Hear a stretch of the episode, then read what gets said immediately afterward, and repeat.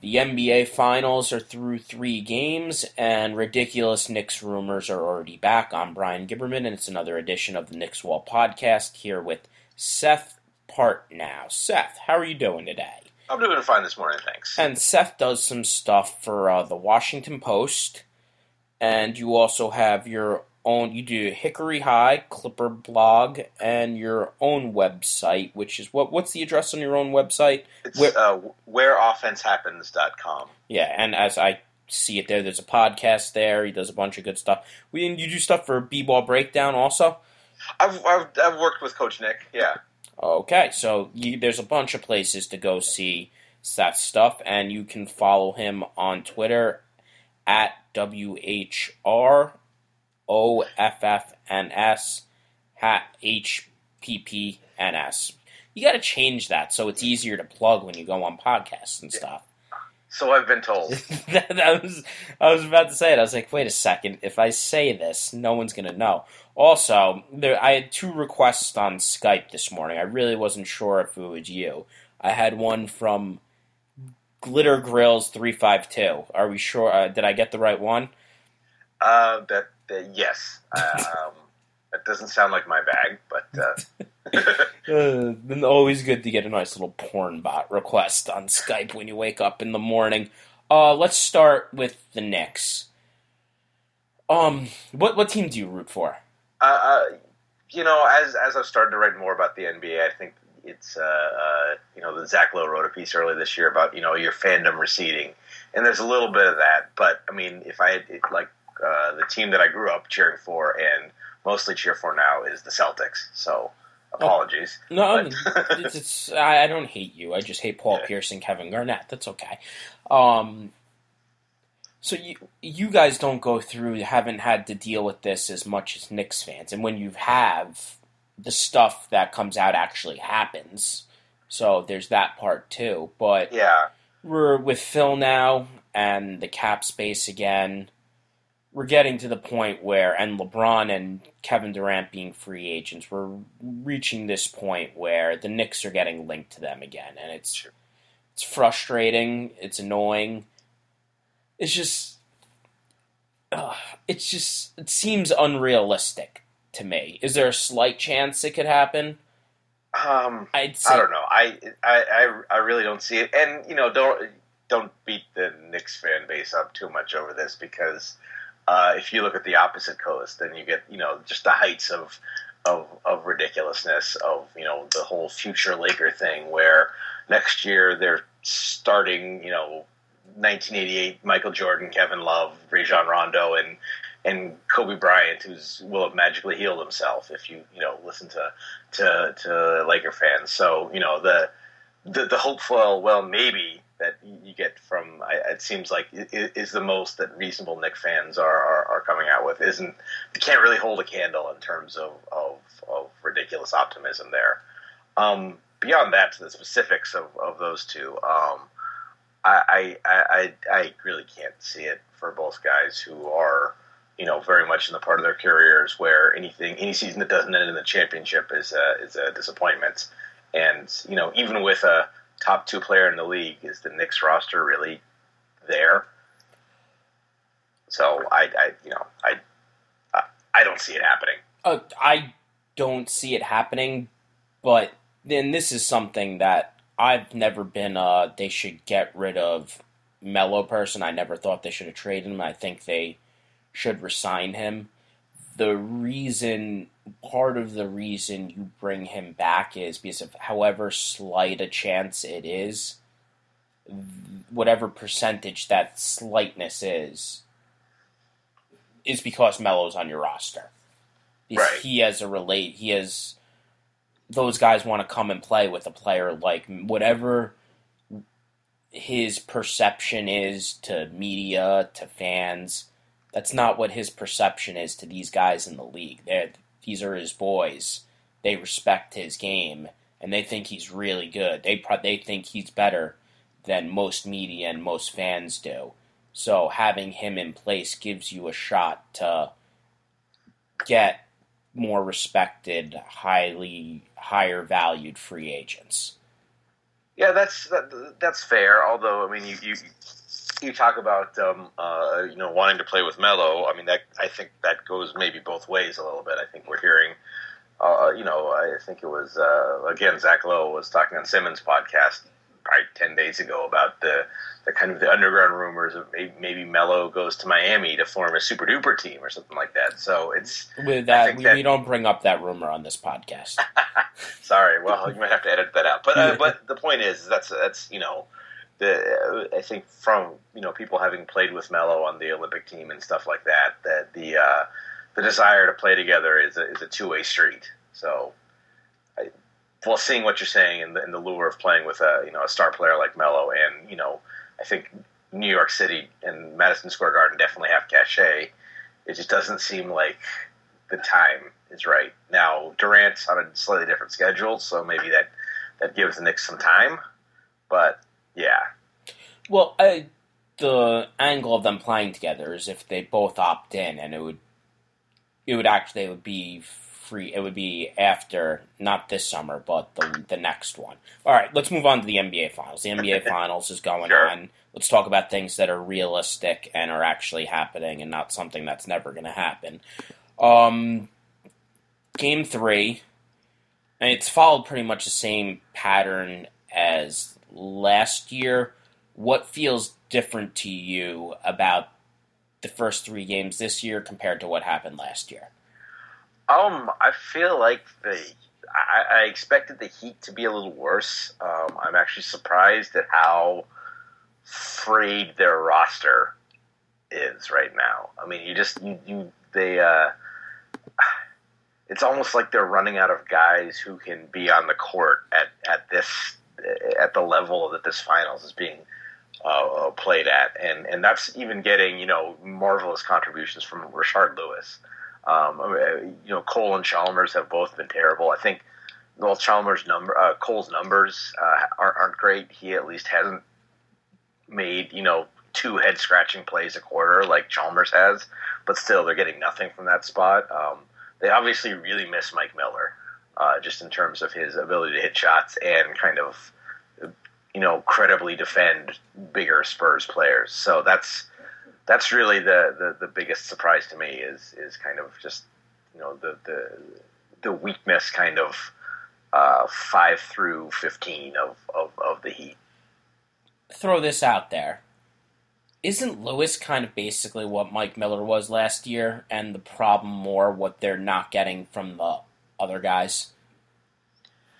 Uh, you know, maybe though. At the same time, uh, I mean, Shane Battier and and Udonis Haslem were were. Uh, I think he's cl- maybe closer to what Battier gave them to to what to what Miller gave them. Um, and and again, Haslem was was playable last year, and he's you know kind of uh, almost in the mascot role this year rather than than a, than a playing role, and that a little bit holds true for Battier also. So, and they just you know you're getting they're trotting out James Jones. It's it's not pretty.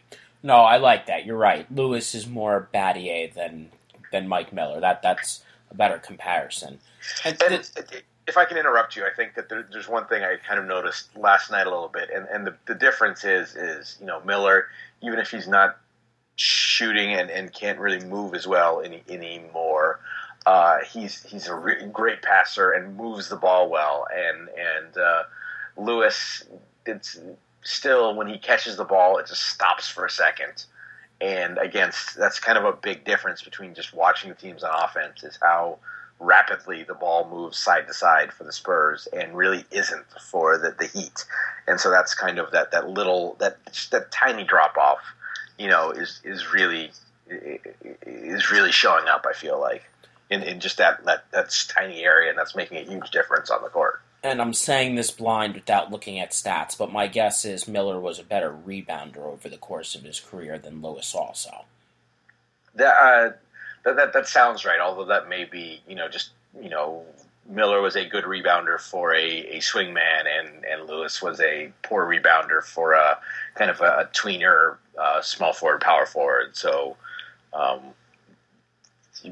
you know, maybe they're maybe they're they're equivalent, but you know the spot they're taking on the floor, Miller was definitely uh, a, relatively better rebounder. Yeah, and that that's why I said that that was blind, yeah. and what you just said definitely made sense. It could just be that we looked at it because of the positions they played that we thought Miller was better, and they're really equal. The the Mario Chalmers thing is interesting. It, that, as as an Alaskan, he's he's he's from Anchorage, where I live, and as as an Alaskan, it, it it's kind of hurtful to me to see how how bad he's been. Let's say he um look was he ever an All Star caliber player? No, but he kind of just fit well on that team because he could hit, catch, and shoot threes. He, he tried hard on defense. He could even create a little bit at times, and it's just it's all falling apart. And he wasn't afraid to take big shots. Also, he would shoot the ball, and he didn't hesitate. And right now, he's just a mess, and it's really hurting that team. Yeah, and he's, he's, I mean he's a mess on, on really on both ends too. I mean both he and and uh, and and Cole have just been completely un, un, unable to stay in front of Parker for for large parts of the series, and that's you know when when the Spurs are hitting. You know, I, I didn't look again after last night to, to what what percentage of threes they're hitting, but it's it's you know it was, they were like twenty five of fifty one through through two games, and and they certainly seemed like they made a lot of shots last night. Uh, so, um, and a lot of that is you know Parker getting into the lane and putting the Heat into rotations, and and then the ball finding the open person who you know calmly steps into a three and knocks it down uh, quite frequently, and and you know kind of starts from Miami's inability to, to keep the ball out of the middle of the floor. And this is we Ethan Skolnick brought this up, and it's something that I had been paying attention to and tracked with the Heat for a really long for the a lot of last year because the Knicks had success against them and they did it a very specific way. It's you attack their pick and roll defense, you move the ball, and you hit open threes. And as you said, the Spurs are 34 of 71 from threes in this series. And when you look at it, when you look at their win loss splits, there was this perception that when Miami struggled against these big teams like Indiana, and it really isn't. Where they where they lose is when they lose the three point battle and they lose the turnover battle. That is how you beat the Miami Heat. Yeah, and again, Miami is it was most notable last night, but Miami's having all kinds of problems, and a lot of this is, is credit to San Antonio, both you know the, their, their, their roster and just how you know well they're playing. They're having a, a, really hard time just getting you know pressure on the ball, and that's that's allowing the Spurs to you know move the ball all over the court, and then you know Miami's working to try to to to rotate and recover, but they're just having to run too far, and you know there's there's gaps, and and that's that's what's happening and there's always and the other thing is and the Spurs don't per se Popovich said this in his press conference they don't attack mismatches per se but Miami's always having there's always someone on the court that they can pick on whether it yeah. be Ray Allen it was James Jones last night who drew a Matt Bonner drew a foul on for free right. throws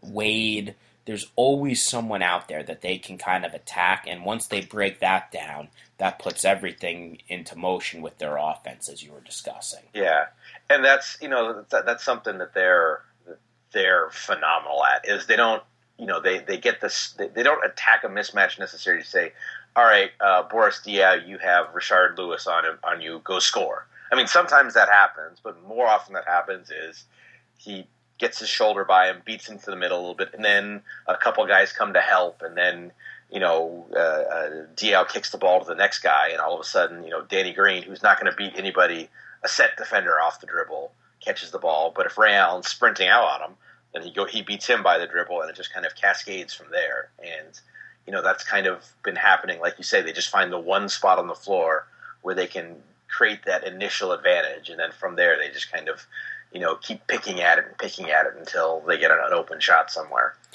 Uh, Miami, with Miami, Bosh uh, played really well the first two games. I saw the stat floating around somewhere that he had, he only got 12 touches last night. Did you see anything specifically with why he wasn't as involved in the offense? Um, they just they're you know, in contrast to San Antonio's ball movement, it was it was really slow around the perimeter last night, and you know, a lot of that was I think LeBron kind of was like, all right, we're not really in this game. Um, I'm, I'm going to have to impose, you know, on it and, and really, and you know, become really ball dominant and take over. And you know, to be fair to him, uh, uh, when they, uh, excuse me, when they made their big run in the third quarter, um, you know, that's, you know, that was that was a big part of it. Was him, you know, just kind of being a Hulk in the middle of the floor and getting to the lane and either scoring himself or, or setting people up. Uh, but yeah, I think that that you know with kind of getting out of running kind of the, a lot of the pick and rolls and, and, and stuff that they've that they've been doing, it kind of necessarily took Bosh out of the game. And LeBron kept them when it was somewhat close in the first quarter. He was single handedly yeah that reason. Something that I've been watching, and I'm really, really, I've brought this up on Twitter a bunch of times, and I'm really surprised they haven't done it more. When LeBron sets a screen, they either get a switch with him on the the Spurs are switching a decent amount, or when he pops, he gets about ten feet of space that he can either shoot or then or just wait and attack the mismatch. And instead of doing that, they've been putting the ball in his hands a lot, and that's something that's really surprised yeah. me.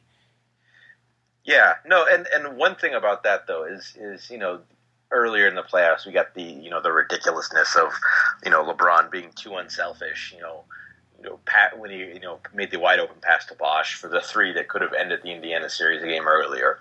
I will like that's that's that that was a kind of a ridiculous narrative. I will say that you know that that is kind of one spot where his unselfishness maybe is is too much. Is you're talking about when he you know he gets the ball with an open look on that pop he doesn't. He's not always in, in, instantly looking to shoot there. He's he's kind of looking to what's the what's the, uh, the, the the the play I can make to get to the basket or get my teammate an open shot when you know the open shot on the floor is is LeBron just catching and shooting. So maybe that's something that they can they can uh, you know imp- use a little bit more because he's actually you know if you look at the numbers, he's been one of the best catch and shoot players in the NBA for the season, which is you know seems bizarre because you think of all his talents and you know catch and shoot greatness isn't one of them, but he really you know in ter- I think he was second to Kyle Korver in terms of three point accuracy on just catching and shooting, which is ridiculous. He's just so, the best at everything. Yeah, right. it's unfair. So, but in general, I, I, I, agree with you, and that's you know I think part of that is is uh, attributable to you know Chalmers especially just being disastrous. Is who they, he's the guy you you you'd have as the ball handler in that situation most likely, but he's you know he's not able to do anything in terms of making good decisions in those spots right now. So you know, do, what are you going to do? I think there was. Uh, one play last night where they actually tried that. I, I think it was, if you recall, the one where you know the ball bounced around and Patty Mills dove head first to tip the ball ahead to Ginobili for the dunk and I think that was the that that was they were running that that uh, Chalmers uh, James pick and roll, and you know LeBron was open, and and uh, Chalmers was late and inaccurate with the pass, and it was a turnover. So you know you can you can you can try to run it, but but uh, if it's not executed well by your point guard, then it, it doesn't work either. And you, that that's a very good point. Because the, a couple times I did run it, and LeBron would just be standing there all by himself, and Chalmers just put his head down and ran towards the basket. Nothing good happened. Well, why not use Wade as the ball handler with LeBron setting the picks?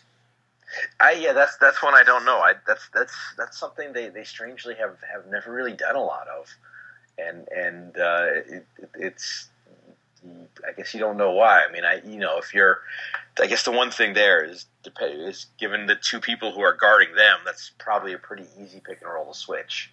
I mean, if you end up with Leonard on on Wade and Danny Green on LeBron, uh, if you're you know you're you're still pretty happy with how your defense is set up. So maybe that's one reason. Although again, that's maybe maybe something worth trying. And watching Wade, it's it's his lack of athleticism is just it's stunning to me. Like he had that play last night where he made the great cut, and he missed the layup because I think he thought he was going to be able to get up, rise, and dunk it, and he just he didn't even come close. And it speaks to almost how skilled he is that he's able to pull off being a somewhat decent player, losing what was arguably one of his best attributes, but him playing at the speed he does seems to just really kill this Miami team. Yeah, I think. I mean, was was it game two that he kind of? It seemed like he maybe tweaked something, or was that in game one? Oh, um, yeah, you're right. I don't remember what game it was, but I know what you're talking about.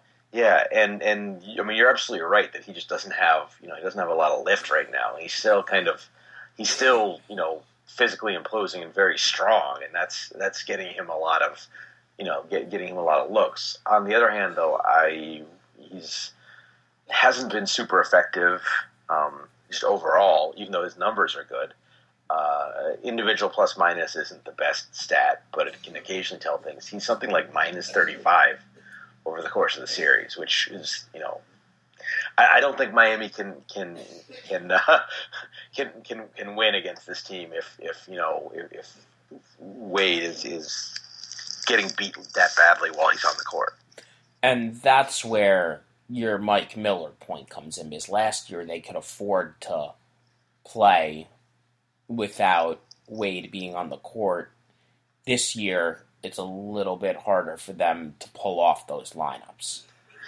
Yeah, and then you know you start to you know Ray Allen you start to extend his minutes a little bit, and you know his defense suffers certainly, and and you know he's as he still physically looks the same, but it's just the, the, the degradation in this game is is just you know noticeable in a lot of little subtle ways. I mean, there was the play last night where he he got the ball in the fast break and kind of threw up a wild twisting layup, and that's you know two years ago that was probably a dunk, and it's just it's you know so you, can you extend his minutes anymore?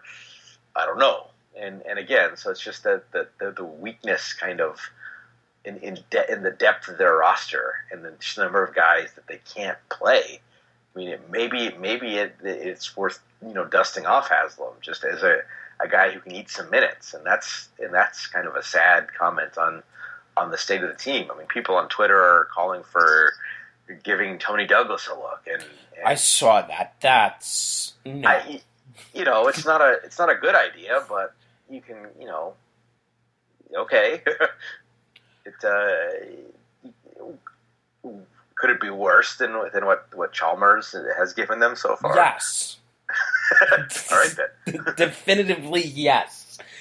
Um, I think I'd give Battier a shot again before going to anyone else. Yeah, and he's and he's looked you know done at, at, at many different times this postseason, and he's you know, he, I mean he knows this is the end of the road for him, and it's it's time. So you know, it, it, you just want to, you can you can criticize Spoelstra for his moves, but it's it's I that does, it doesn't seem fair to me because none of none of the moves seems obviously correct or even particularly desirable in a vacuum that, that he has available to him. And it's just a, it might just be a situation where they're just not good enough to to absence, you know, absurd LeBron and maybe Bosh efforts to, to beat this uh, Spurs team. It's it, Rashard Lewis has saved their asses. It's crazy. It really has. It, yeah, it's incredible. I never saw that coming.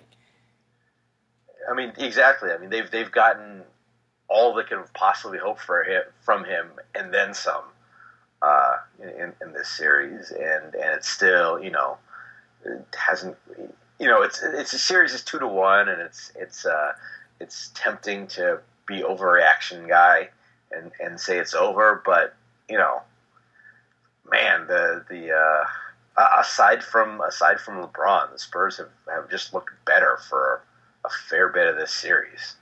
But then you spin it, and if LeBron doesn't get cramps in Game One, the Heat might be up two one in this series, yeah. which is crazy.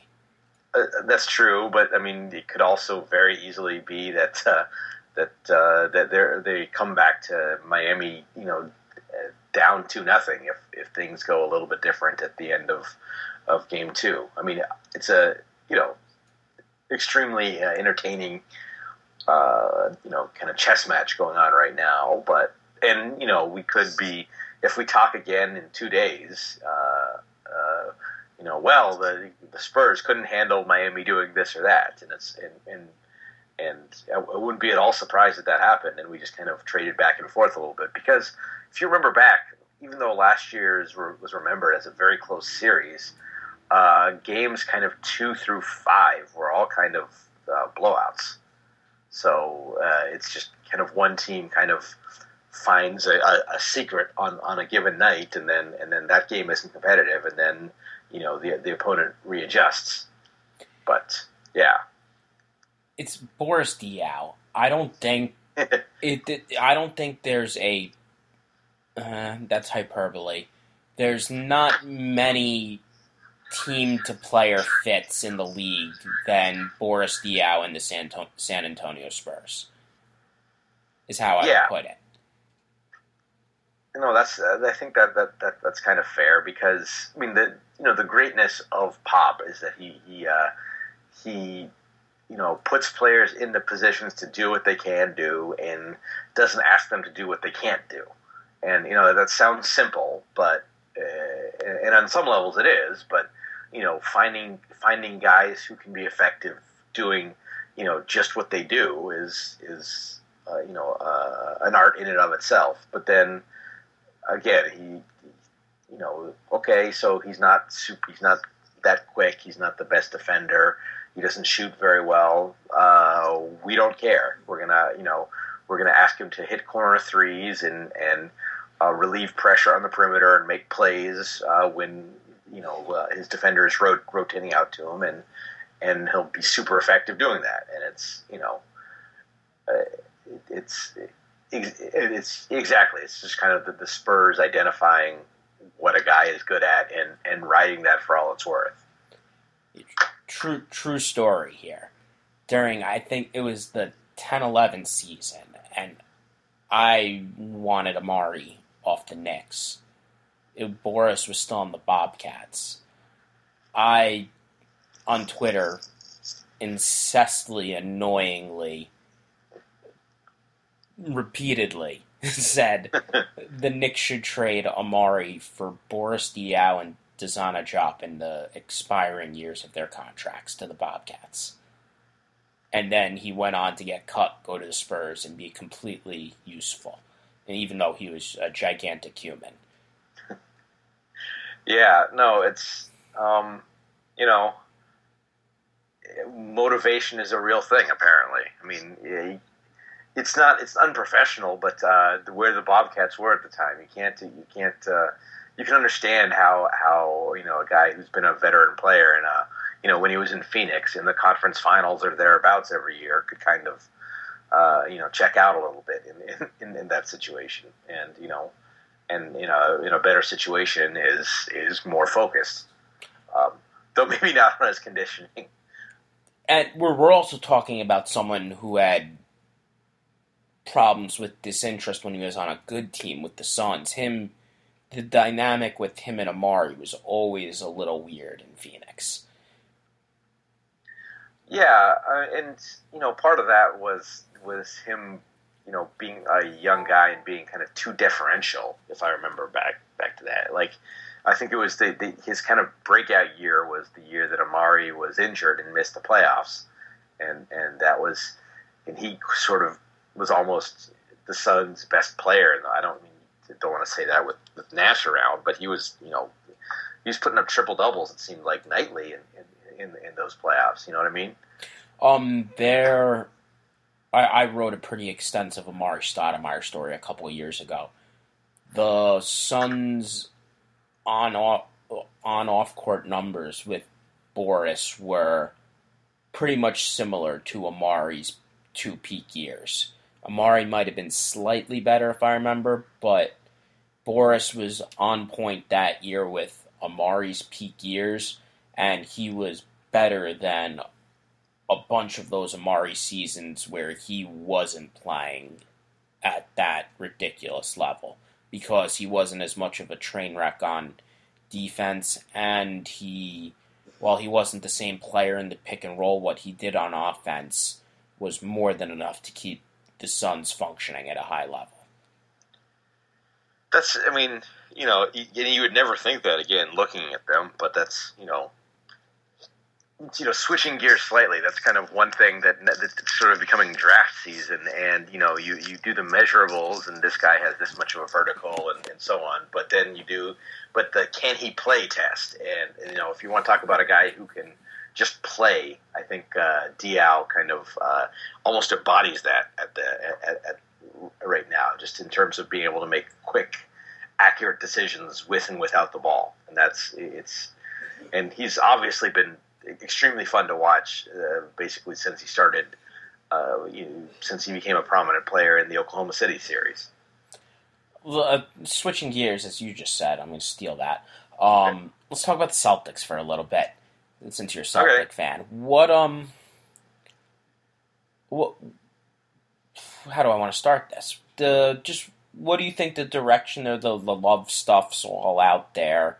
uh, Rondo's in a weird situation. Where do you kind of see the direction of that team going? Um, you know, I don't know. I don't. I don't. Uh, I don't hate this the spot we're in. We're definitely in a in a spot. I say we.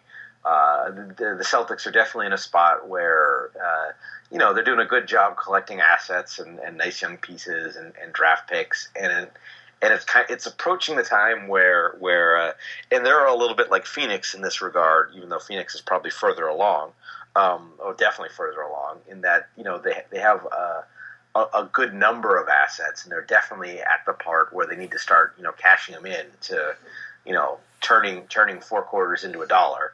Uh, kind, kind of thing, and whether that's that's Kevin Love, I don't know. I don't. I I don't see an up an offer they can make to the Wolves that I would be wild about accepting if I was the Wolves. Um, now, could that happen? Sure. Um, I'm not as as high on Kevin Love as as a lot of people are, though. I mean, I think it depends on certainly like if if they can trade the number six pick for him, obviously you do that. But I mean, if you're talking about the number six pick and you know uh, future picks and you know a couple young players, then I'm just, mm, where where does that get you?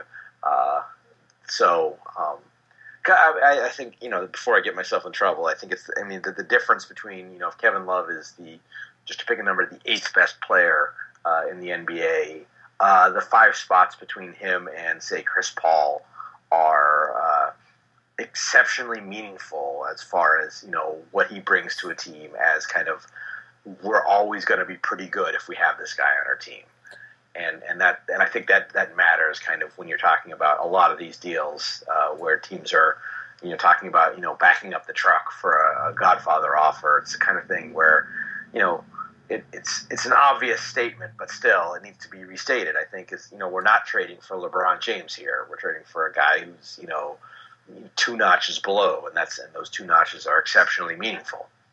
Okay, there's two there's two things out of that that I got to hit on now with you. Go ahead. The thing let's let's start with the what's on the Celtics. I think the biggest difference between the Celtics and the Suns are I like the Suns' young players significantly more than I like the Celtics. Jared Sullinger, Kelly Olynyk, uh, who else is there? I mean, depending on what they do with him, Avery Bradley. Um, him, know. him, I act. I know yeah. he's coming up on restricted free agent. He, yeah. I, I, know he didn't play as well this year. He, I actually like. He's probably my favorite out of all their younger players. Um, but yeah, I'm not. I, I don't know. I mean, what's Kelly Olynyk turn into in this league? Jared Sullinger's got back problems and he's a fat guy. Um, well, the, I you know both of those guys. I think Sullinger. I mean he as he starts to develop more of the three point range, he's he's an, uh, remains an exceptional rebounder. Uh, that's that's a, a, a, not a not a terrible piece. I mean, if you, are right about you know if if the weight comes down a little bit and he's able to to move his feet a little better on defense, he's obviously uh, a better player. But I mean, analogizing to the Suns, I mean, obviously completely different body types, but uh, you know, Channing Frye is a, is, a, is an effective player, and you know, a guy who can who can rebound uh, on D and and credibly, you know, guard the four man in a pick and roll, and then on offense space the floor. That's a valuable commodity in the NBA these days. You could all, but the little bit of a difference there is you can get away with Frye playing the five. Yeah. And when you're making a trade, let's just use if you say you were putting Frye in it he's not going to be the best player in that package. When you're looking at right. the Celtics, I mean, Sullinger is the best young player they can pretty much include in that package, which is, I don't know, you're right. That just doesn't seem all that attractive to me. Yeah. And, uh, uh, and on, yeah, Olynyk had a really rough, you know, first couple months of the season, but, uh, you know, I, I, don't, I don't have the, the stats in front of me, but the, the last, I don't, don't want to say six weeks of the season, he was, you know, and again, super grain of salt that a you know a player on a super lotto team puts up nice numbers over you know the last two months of the season. That's that, that there's a fair amount of of, uh, of so what about that because you know you're you're playing in a lot of who cares games, but um, still it's, you know if, if he can producing in, in that situation is better than not. So you know he's you know again he was looked like not an NBA player for you know a couple months, but then turned it around and could you know it's hard to say exactly what he'll be. I mean, I don't know a super poor man's Gasol is that uh, you know uh, that I don't know I don't know how much that that moves the needle, but you know. Uh, a, a, decent version of uh, uh, of, of, of Pau Gasol isn't isn't an awful player. And, and to be clear, I'm not writing Olynyk yeah. off. I he 100% can be a rotation player in this yeah. league. In April, he averaged 16 points, seven boards on 54% shooting overall, and 42% from three. So I mean, yeah, that he had a terrific month right there. And in March, not as good, but 10, 5, 51% shooting, 45% from three. I mean, that's nothing to be ashamed of either. So you're right. Yeah, he did close the season pretty solidly. What worries you about Kevin Love? It, would it is it how uh, a, a diff- couple things. All right, go ahead. Just yeah, I mean, obviously, I mean the, the, the, his his defense is controversial. Um, I, I, think I've I, in a number of forums I've I, you know I've I, have i said about it. He doesn't protect the rim. He uh, at least on the team that he's on now, he uh, conserves energy a fair amount and, and doesn't defend the pick and roll as well as he might because he uh, either is, like I said, conserving energy or wants to stay near the rim to, to get rebounds. Um, and then on the offensive and and uh, you know, unlike you know, say a James Harden who's you know a worse defensive player. James Harden is also playing a defensive position where you can get away with it a little bit more, even though you know as brutal as he is, it still gets exposed. I mean, James Harden doesn't actually have to improve that much on defense to be, uh, oh, we'll live with his bad defense, as opposed to that's an embarrassment and it's killing us. Um, you know, Kevin Love being a, a weak defender at, at one of the, the, the big positions. I mean, those, those are you know the important defensive positions are the four and the five with all the pick and roll and, and you know rim attacks that people are doing and and that just makes it you know you have to who do you who do you put him next to?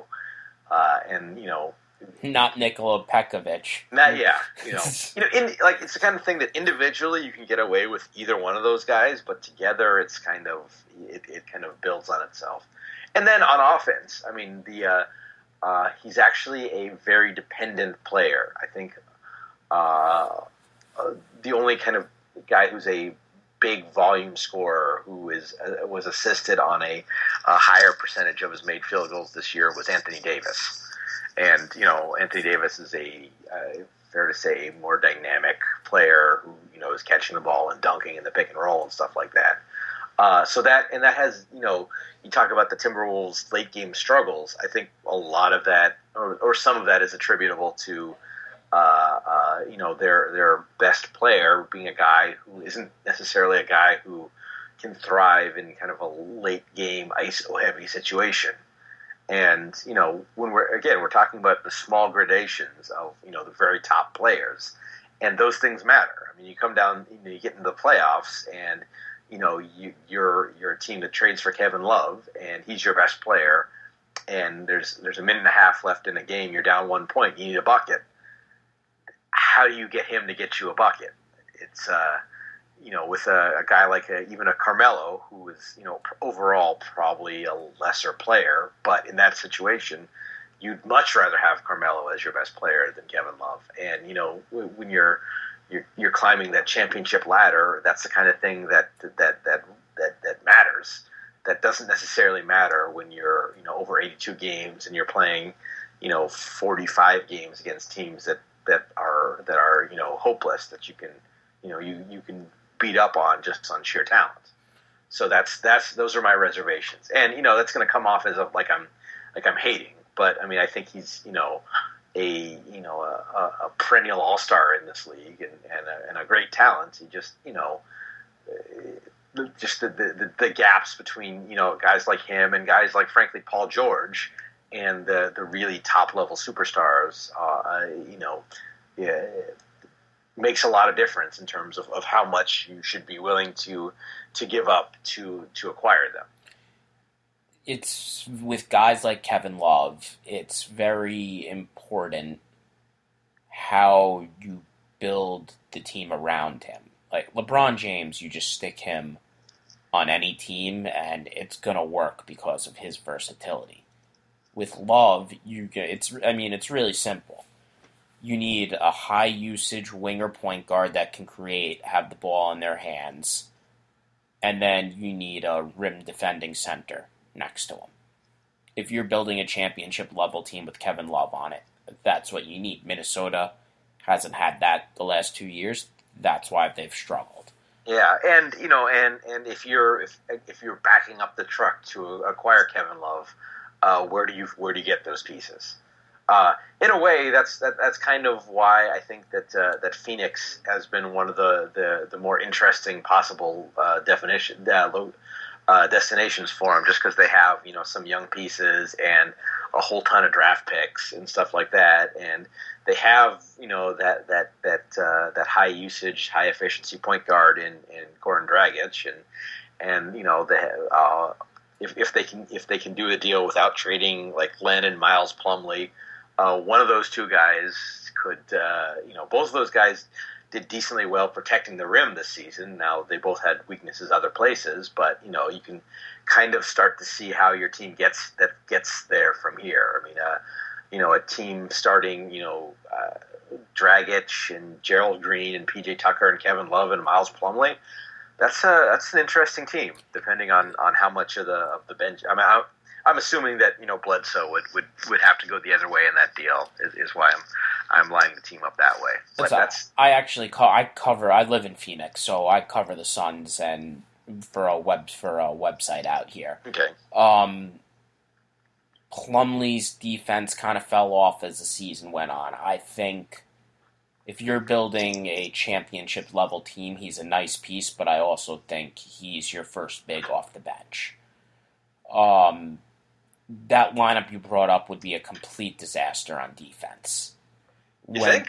Oh yes, when they they were basically a top five team defensive rating when Bledsoe played. When Bledsoe was out and hurt, and Gerald Green replaced him, it was a complete train wreck. They went they they, they went through stretches where their defensive rating was on a level worse than the 76ers, who were the worst in the league it, it was that big of a disparity. Uh, sure. The the offense also completely went through the roof, which I assume would do the same with Kevin Love, and because he's basically a, a souped up Channing Frye who was playing the four. Um, the other angle is Alex Len, who I'm much higher on than most people in this market, and I would say across the league. I saw if you any pretty much any time he played, I would go back and watch his minutes over again, and his length, athleticism, how he can move his feet laterally, how he can defend the pick and roll. It wasn't done consistently, but he has the tools to be a very, very good defensive player in this league. I just think it's going I don't think it's going to be there for. I, I think this season you want to keep him more towards 15 to 20 minutes. I don't think he's ready for that boost to 30 minutes, and I'm not sure when in this process that time's going to come when he's ready for that jump. So the timeline of you're making this deal for love and you're trying to win right now, I don't know how much that matches up with Alex Len's development. Well, I mean, you, if you, if, I mean, if the good thing of you know going down this Phoenix rabbit hole is that uh, if you're making that the deal for love, you're not just trying to win right now, though. I mean, you have, you, you know, he's he's not going anywhere. Uh, I mean, uh, obviously, you don't make this deal unless you, you know you can re-sign him. So you're not you're not gambling. You're not trading Eric Bledsoe for you know Eric Bledsoe and picks for you know one year of Kevin Love and then maybe. So that's uh, assuming you resign him. I mean, you, you maybe you know the first year you get some you have some growing pains and uh, you know make the playoffs and which is you know uh, would be a new experience for for Kevin Love. Uh, and then go from there. Um, and to get back to Len, you, get, you, talk about you know extending his minutes up to thirty. Uh, he's also it seems like he might be since he has kind of a, a history of, of, of, some you know little nagging injuries that he might be a guy who is you're never really going to be able to extend that far. I mean, I think that uh, you know, switching gears a little bit, like uh, one thing that Indiana might need to do next year is is recognize that Roy Hibbert is a 25 minute a game player for the regular season because uh, you know he just he, he he, he my operative theory about why he kind of fell off a cliff at the end of the year is he's just tired. He's physically like like worn down, and it's not it's not a knock on his you know conditioning and work ethic. It's uh, uh, the fact that he's an enormous man who's not a you know the best natural athlete, and and he took a and you know he he uh, his style of play he took a ton of hits, kind of like a you know a running back who just you know gets hit so much and then doesn't have that that extra gear anymore, and that that seemed a little bit like him towards the end of the season. I think that's a really logical theory with Hibbert. And I also think the Suns, if you make the trade for Love, I do think if you make the trade for Love, you maybe accelerate. And yeah, you're right, he's going to be here for a while, but I also do think you're accelerating your and trying to make your window start.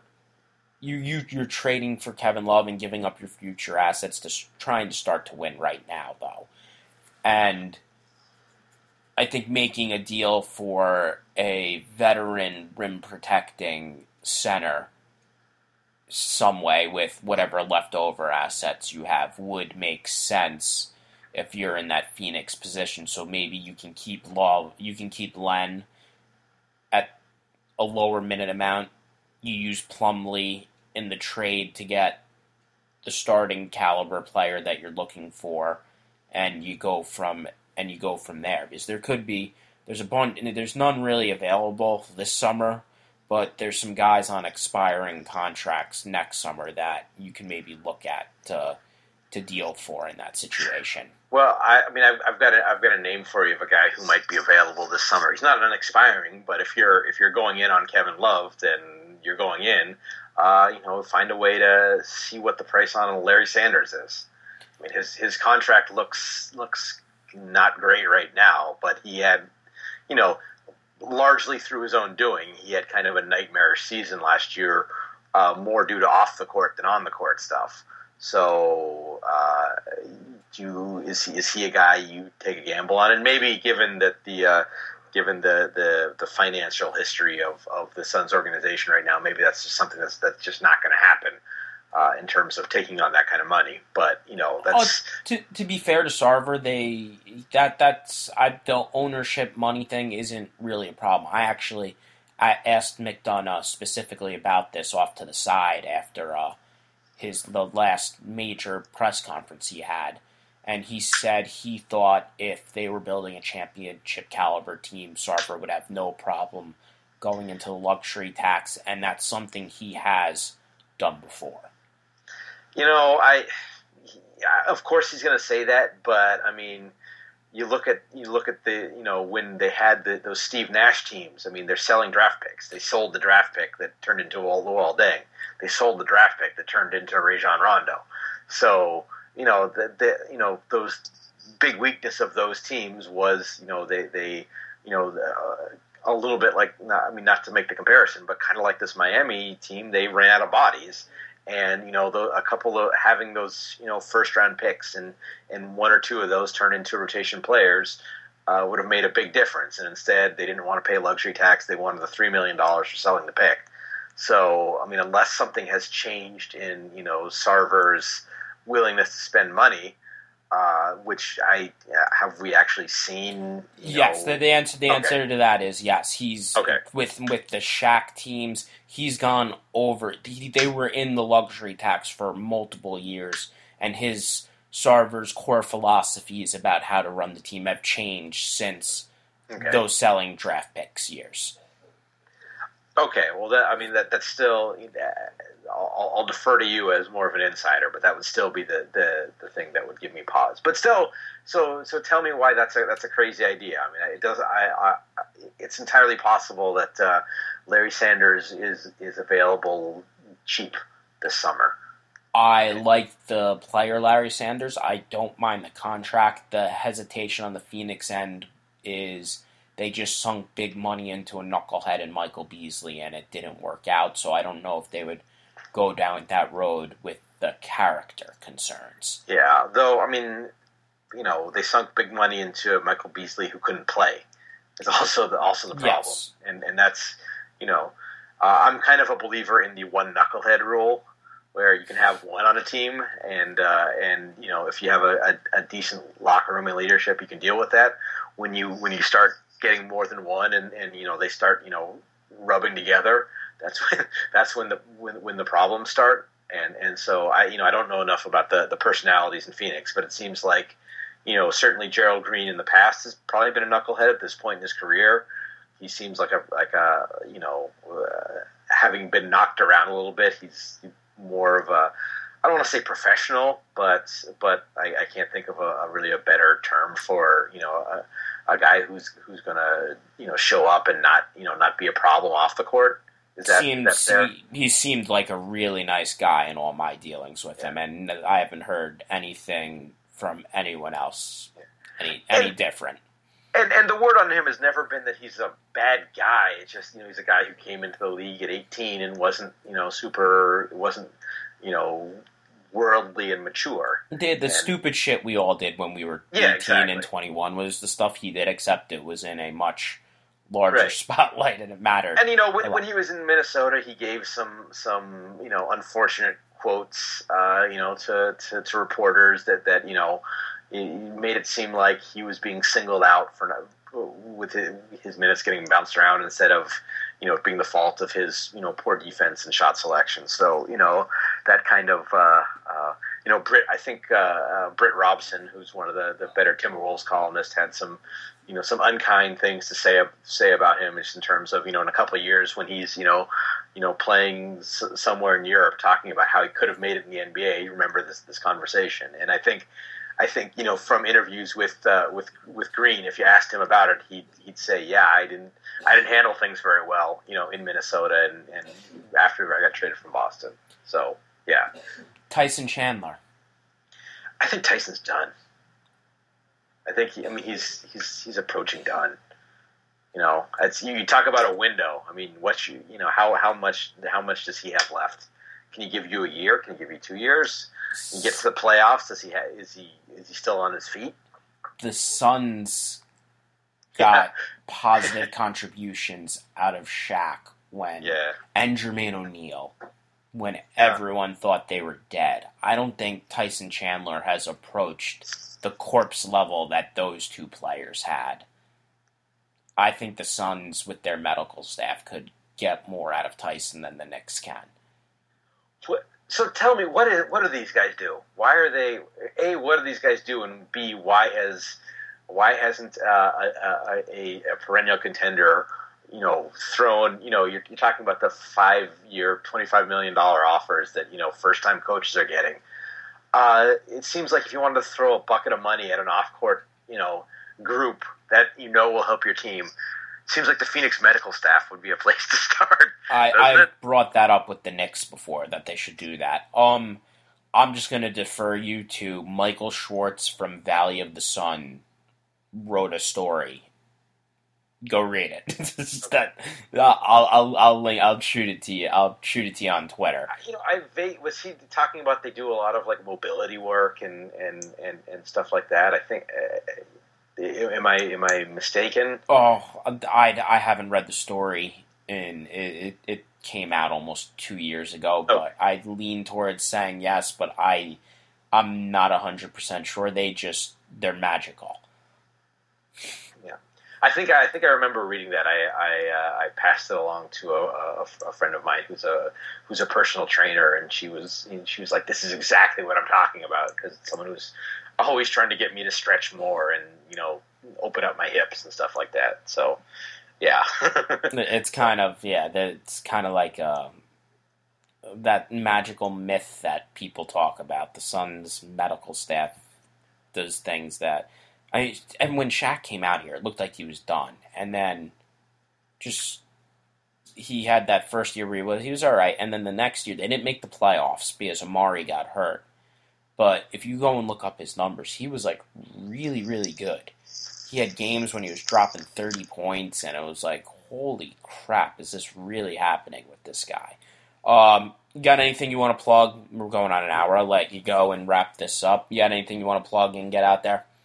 Uh, no, just uh, I'll probably have have more some, some stuff coming out on uh, on Hickory High and, and the the fancy the, the fancy uh, stats blog on the Washington Post, uh, talking about the finals and, and some other stuff. Um, I, I have uh, I, I, have other stuff that I that I know is coming out in the next month or so that I can't really plug yet because it's not done.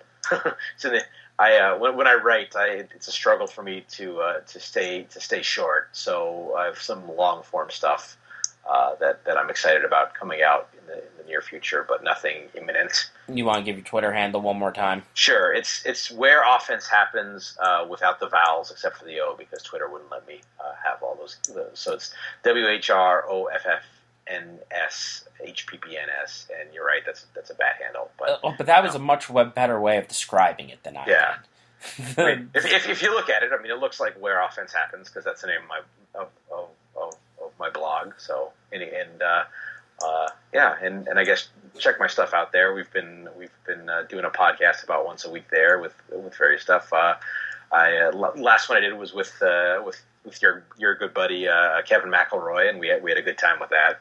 So, yeah. So after you listen to this, you can go listen to that and uh, go look at all the things Seth just told you. And that wraps up actually the uh, final ever edition of the Knicks Wall podcast. Uh, it's moving somewhere else after this. And uh, thank you for to Jonah for giving the, me the voice and letting me do all this stuff on his website. That's it, and uh, we'll talk to everyone again soon.